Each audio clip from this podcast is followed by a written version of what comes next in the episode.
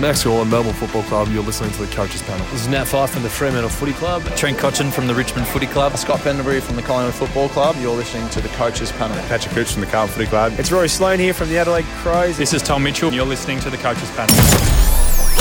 Hey friends, you got MJ from the Coaches Panel. I hope you're well and welcome back to another episode of the 50 Most Relevant, where we're counting down who, at least I think, are the most relevant players to discuss and to consider across Supercoach, Dream Team, and AFL Fantasy for your 2022 season. Joining me on this podcast as we talk about a very interesting player. Jacob Hopper is who's on the list today at number 38. I got Jordox back, mate. Hello, how are you?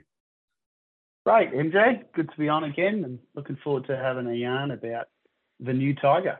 Yeah, he's an interesting one that was almost a cat, but he graduated up a rug to being a tiger uh, in terms of the feline family. Maybe not so much in premiership success for 2022. Not not um, on the um, ladder. The Cats fans will be shouting at you. No, no, yeah. not just yet. Anyway, he's the 25 years of age hopper, so right in his prime, and he is a midfield eligible option for us last year. Not a great year for him, and we'll talk about that in just a moment. But his top score in AFL fantasy came against the Western Bulldogs last year pretty low in comparison to what he's been an 83 while in supercoach it was a 95 these do very much fall right back from what he historically has been to us a 133 against the gold coast suns back in 2021 is his career high afl fantasy score while it's a 137 against the team he now plays for, Richmond in Supercoach in 2021. His average last year in AFL fantasy means he's priced at a 66.1 average, but not really. We'll talk about his pricing in that format in a second. And then in Supercoach, a 67 is what he's priced at. He has, in some of these formats, got incredible value built in, and in others, nice tasty slice of value. In Supercoach, he's 332,000. I didn't stutter. 332,000. In AFL fantasy, he's priced off a 716,000. That's actually um, that average where he's now got his pricing discount is based off the higher of his two most recent seasons, which is as per AF's guideline. So that'll be off his 2021 data, which we'll talk about in a sec. While in DT, he's priced a little bit cheaper for us in $540,400. And uh, it was a pretty interesting year Jordox for him, wasn't it? Started looking promising, goes down with a significant knee injury in round one. We don't see him again to round 18. Then all through September and October, the talk is he's heading down the Cattery. He's heading down the Cattery. He's heading down the Cattery. And then in a period of what felt like 48 hours, he meets with the Tigers, commits to the Tigers, and by the end of the trade period, this inside bull is now at Punt Road and to know, highlight how good a trade period it was for Richmond, he wasn't even the most high profile, exciting player that joined the Tigers. Uh, and I feel like we'll be chatting about him later in the 50 in Taranto. But um, no, he had, he had, a bad year, Hopper. And, and, you know, it was the last thing Leon Cameron needed in what mm. was going to be his last season uh, to lose a player like Hopper in round one to a serious knee injury, I think it was. Yeah. Um, yeah, it wasn't a great year, but look, the year he had, and of course the change of club, is why we find ourselves talking about him because he's got the value that you talked about. Not so much in uh, AF because, like you said, that discount's based on a, a decent year. But in the other two, Supercoach and Dream Team, he's very relevant because we have a very good idea of what his role is going to be. Yep. We've seen him score fairly well in the past. Agree. And the price is going to be right. So it'll be about whether you can trust his body. And when a player has a year where they're injured for most of the year, it does start to trigger in our mind, oh, he's injury prone, oh, his body's not right. And I'm guilty of that. And then when researching our chat today, I saw that before 2022, he's actually been fairly resolute and his body has held up, apart from yeah. his earlier years. So his career hasn't been affected by injuries like I kind of thought it had been. It's one bad year. He's at a new club with a great role, and the price is right. So I think I'm pretty bullish on him this year. Yeah, and I think you should be too. Sometimes when we don't see a player uh, for a long period of time, whether that be because of injury, which you alluded to already, all because of form and being played in an interesting role, which if you look at the centre bounce attendances for all of GWS last year under McVeigh and under Cameron, but certainly for Hopper at that back handful of games for the year, there's some weird volatility that was going on there from only 30% of CBAs in some of the games and then right up into the high 60 plus percent. Part of that's easing him in, and part of that's also GWS feeling their way through a whole bunch of different things. But when a player has those kind of seasons, we forget just how good of a footballer, let alone from a fantasy perspective, what they can actually be. Back in 2021, he ranked fourth in the AFL for total stoppages. Uh, clearances and ninth for total clearances in the entire league. While in 2019, the season that his former club, the Giants, lost that grand final to the Tigers, that year, he finished sixth in the league for total stoppage clearances and eighth for total contested possessions. So, if there is a footy to be won, if there is some pressure that is hitting and there is a ball on the line, Hopper is elite at being a clean and clear one touch footballer through the game. If, if, we dive in very briefly just to look at the fantasy numbers of last year, more just to remind us of that value that Jordox has already talked about. Last year, he averaged a 66 in AFL fantasy and dream team with just the two scores over 80 and a top score of 88. Equally as underwhelming in Supercoach, the average of 67, two 90 plus scores, and a season high of 97. But if we were to look at what he did from 2019 to 2021, this is exactly why Jordox is talking about across formats. The price is right for us to seriously look at him. In 2019, in AFL Fantasy and Dream Team, he averaged 93.5, nine tons, and he dipped his score below 75 just twice. That same season in Supercoach, 95.7 average, seven tons, and just the one under 75. In 2020, he averages a 70.4. If you want to play the adjusted averages game, knowing that we lost some of the game time played due to the shortened quarters of the 2020 carnival season, that's an adjusted average up using the algorithm of an 88. So really solid as well. Super coach, he averages 91 and five tons. While in 2021, in fantasy and dream team, that 88 average, we see it pop up again. Seven tons. And here's some ceiling for you a 126 and a 133. So he's not just a nice 90s guy, he can pop a score for you. And Super Coach, he averaged a career high 96.7, and that year featured 11 tons and four additional scores, 89 plus. That value is undeniable for us, isn't it, Jordox? He's priced at about an average of 80. And in Super Coach and Dream Team, he's around about a 60.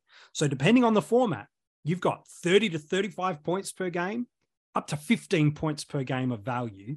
And across all formats, whew, value is the name of the game for a lot of what we're trying to do in our starting squads.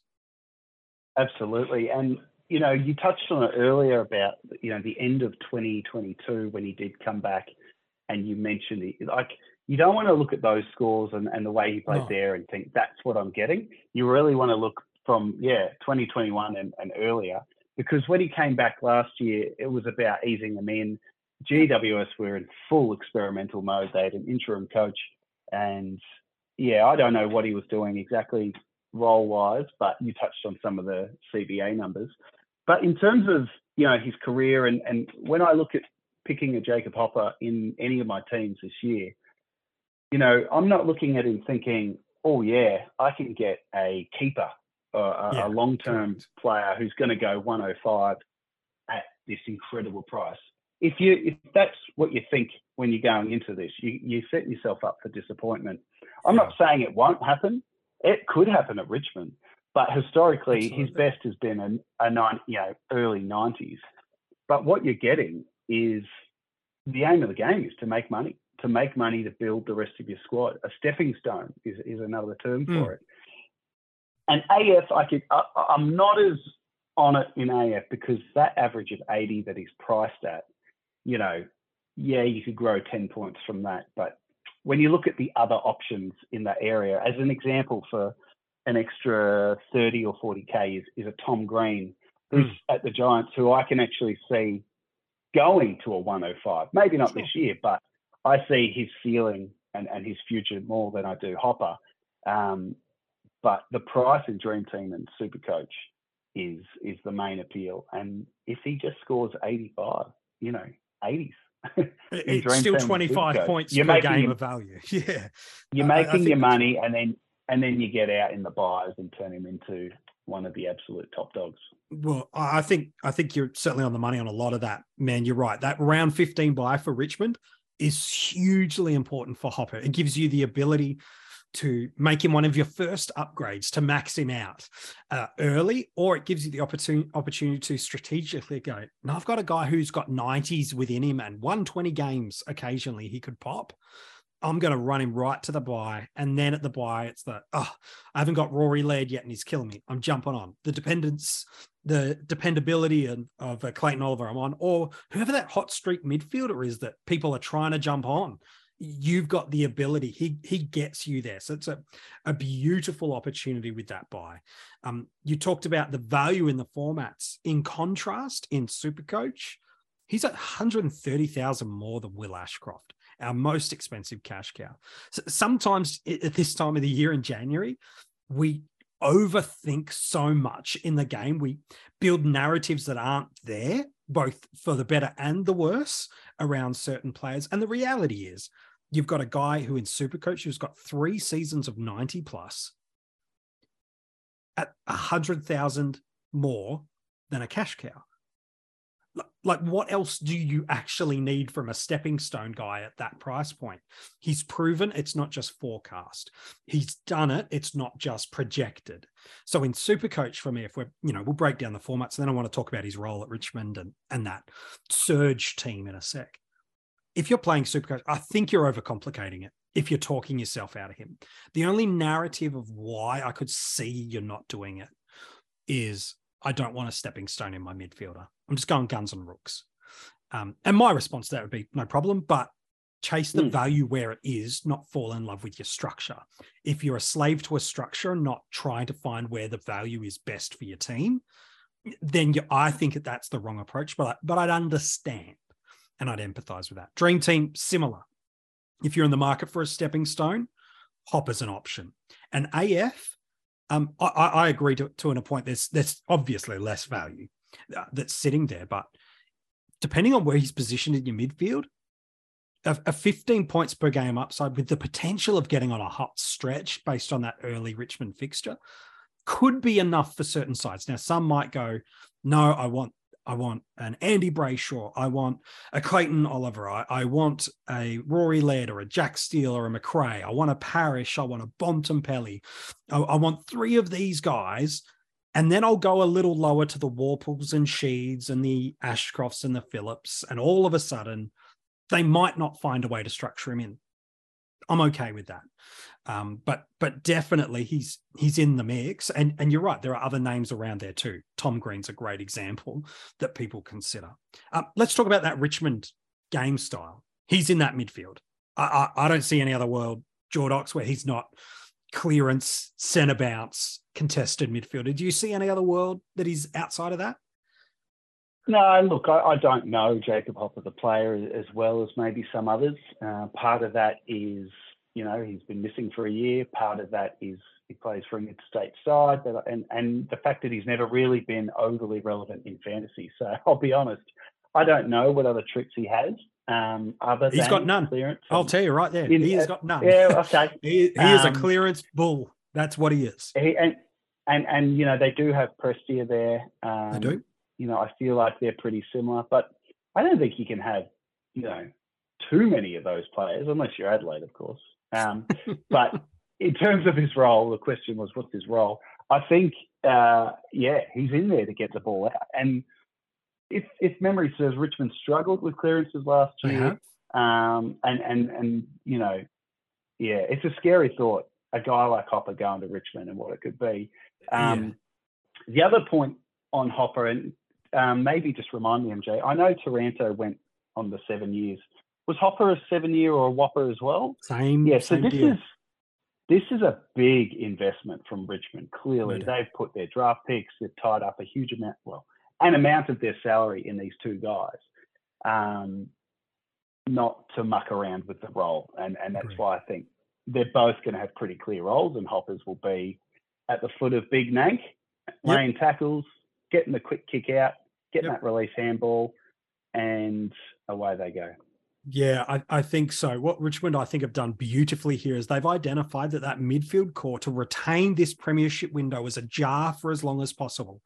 An aging Trent Cotchin, um, a heading to the back end of his career, Dustin Martin, and a often missing through injury Dion Prestia means, man, if if we're a chance to maximize these generational talents for as long as we can, this is the move that gets us not just another chance at a flag now, but gives guys like Bolton and Short, um, who are still very, very good footballers, to still keep them right in that premiership contention for more than the years that Cotchin, Riewoldt, Prestia, um, and Co will keep them in the mix. So he's an inside ball. He's playing as a centre bounce midfielder. It might take him some time to find the Richmond game style, but I'm quite confident that the surge of Richmond that is often ball forward at all costs won't have a massive impact on his fantasy numbers. Where does he score well? Stoppages. Where does he score well? First touch out of clearances. And so while the team want to get the ball moving on the side, um, he's not the kind of guy that Richmond would want to be surging the ball forward in, in panicked moments. That's where you want to use those pressured wings, those high half backs, those high half forwards if that game style is what they're to maintain heading into the year. So I, I don't see the flag of, oh, it's Richmond, Hopper won't be great. I see he's the reason that their outside guys are going to get more involved because of how good he is at getting the ball out of traffic. So I think you're right. You made that comment of, oh, this is dangerous for the competition here. Yeah, Hopper's a big Yeah. gain if he's fit. I think that the, the question too on on you know, and and this has been talked about a lot with Tom Mitchell, who's a very you know much more high profile fantasy player, moving to a Collingwood who has since Nathan Buckley left, um, gone from being the best one of the best fantasy sides to one of the lowest, and and whether or not you know the appeal of Hopper going to Richmond, but that you know I could have that conversation when we're talking Taranto. Mm, But Of course. it doesn't matter with Hopper. He doesn't have to score 105. He doesn't have to, That's right. you know, go Not paying for him against the trend of Richmond of Richmond recent years of where it's kind of dusty or nothing for fantasy. He just has to chip away at 80s or 90s and he'll make you the money. So I, I think you're I right. agree with what you're saying. Richmond Richmond have to morph a little bit. They can't Yeah, keep doing the same thing. Yeah. And having these two players is only going to um, change the dynamics as well. So I think so. For me, Yeah. um, there's crazy value in this guy, and um, and in two of the three formats, it's it's so freaking obvious that it's there. More in Super Coach, it's there in DT, um, and in AF, he might fall out of some structures. But for me, I, if if you're looking for a guy that's going to give you significant value in terms of score per output, Hopper has to be a consideration. That might on the- change over the preseason with more cows coming through, with different things being known. But that's what January's Oh, all yeah. about. It's about there's opening a the long there's a long way to go before we we get close to you know it's over narrowing in on 50 our days squad. of, of uh, till Mm. preseason. It will go quick. It- oh, it'll go Um, quick. but- Yeah, I was I was going to make another point. No, I think that was it. It's okay. I, I think the point is Yeah. His value. Oh, sorry, sorry, sorry. The the point I was going to make is on the flip side to all that, Sure. he it's not like he's going to hurt you if you don't have him. If you're Sure. going to come up against someone or or you know in terms of the rankings, it's not going to hurt you in terms of oh you've got Hopper and I don't. It's it's how quickly your squad develops than other people who don't. And there are other options. Like there is Of course. there's heaps of options in that middle area. There This are. one's just particularly appealing because change your club always gets Mhm. everyone's attention. It certainly A- any player with with the smallest amount of fantasy chops or relevance, when they change clubs, it's all we talk about. We're- It's all we talk about. it's- You're right. It's natural. Um, but yeah, there are other options, but I like There are, and, and and especially you know you mentioned one in AFL fantasy. For I know some look at um, Hopper and go, "I'm picking him everywhere," and I go, "I totally get that." Others go, "I'm only picking him in the limited trades formats." I get that. The only place that if someone said I'm not picking Hopper would be in Supercoach, that I would go, "Why?" I don't Mm. understand why. Um, Yeah. there- there's too they just- much they pointing. just, they just might have landed on someone else, and and Uh, you and know he's going to be that guy. fine. When you when we get closer, you know, people are always saying this combination or this combination. There's going Mm. to be a lot of people with a, a top, top, top mid, like a Brayshaw or an Yep. Oliver, and a cow, or one of the cheaper premiums. Yeah, do they come? And it'll, and it'll just depend on, on the And that's the beauty of the Yeah. game, isn't it, Jordox? We've we both and people listening to this podcast have played it for a number of seasons now. That there's almost no such thing as a must-have um, Mm. in, in many of these things. There's so many different ways you can go about this game and being successful and generating cash and, And maximizing What's points. the what's the best way to do it? You you only get that answer at the end of the year when we're all reflecting tells you and doing our postseason. Certainly does, that's for sure. All right, let's talk about where he's going to go on draft day. Look, he's got the potential, no doubt, to be a top 50 mid across the formats. I don't see that many people. And again, the caveat around leagues is always around two, two or three things. One, what's the caliber of coaches you're drafting against and their biases and knowledge? Number two, what's the size of your league variables in terms of positions on field and, league sizes? And then the other is the timing of your draft. If you do this after a preseason match and Hopper comes out with a 30 touch game and a 100 plus across the formats, okay, he's going to bump up your ranks a fair bit late February, early March than if you do it in two to three weeks' time, type of thing. So those are always the variables, but I think he's got the upside of M5 um, and potentially even an M4 he could really push to, and maybe M3 if he really returns back to his peak. Um, but you're probably not going to have to pick him now. I, I think in some drafts, it's he should still be there and definitely in the teen selections of your draft. And um, you could be getting him in at, at an M6 price point, maybe even later, depending on the quality of the coaches you're against. Uh, where are you happy to pick him up on draft day?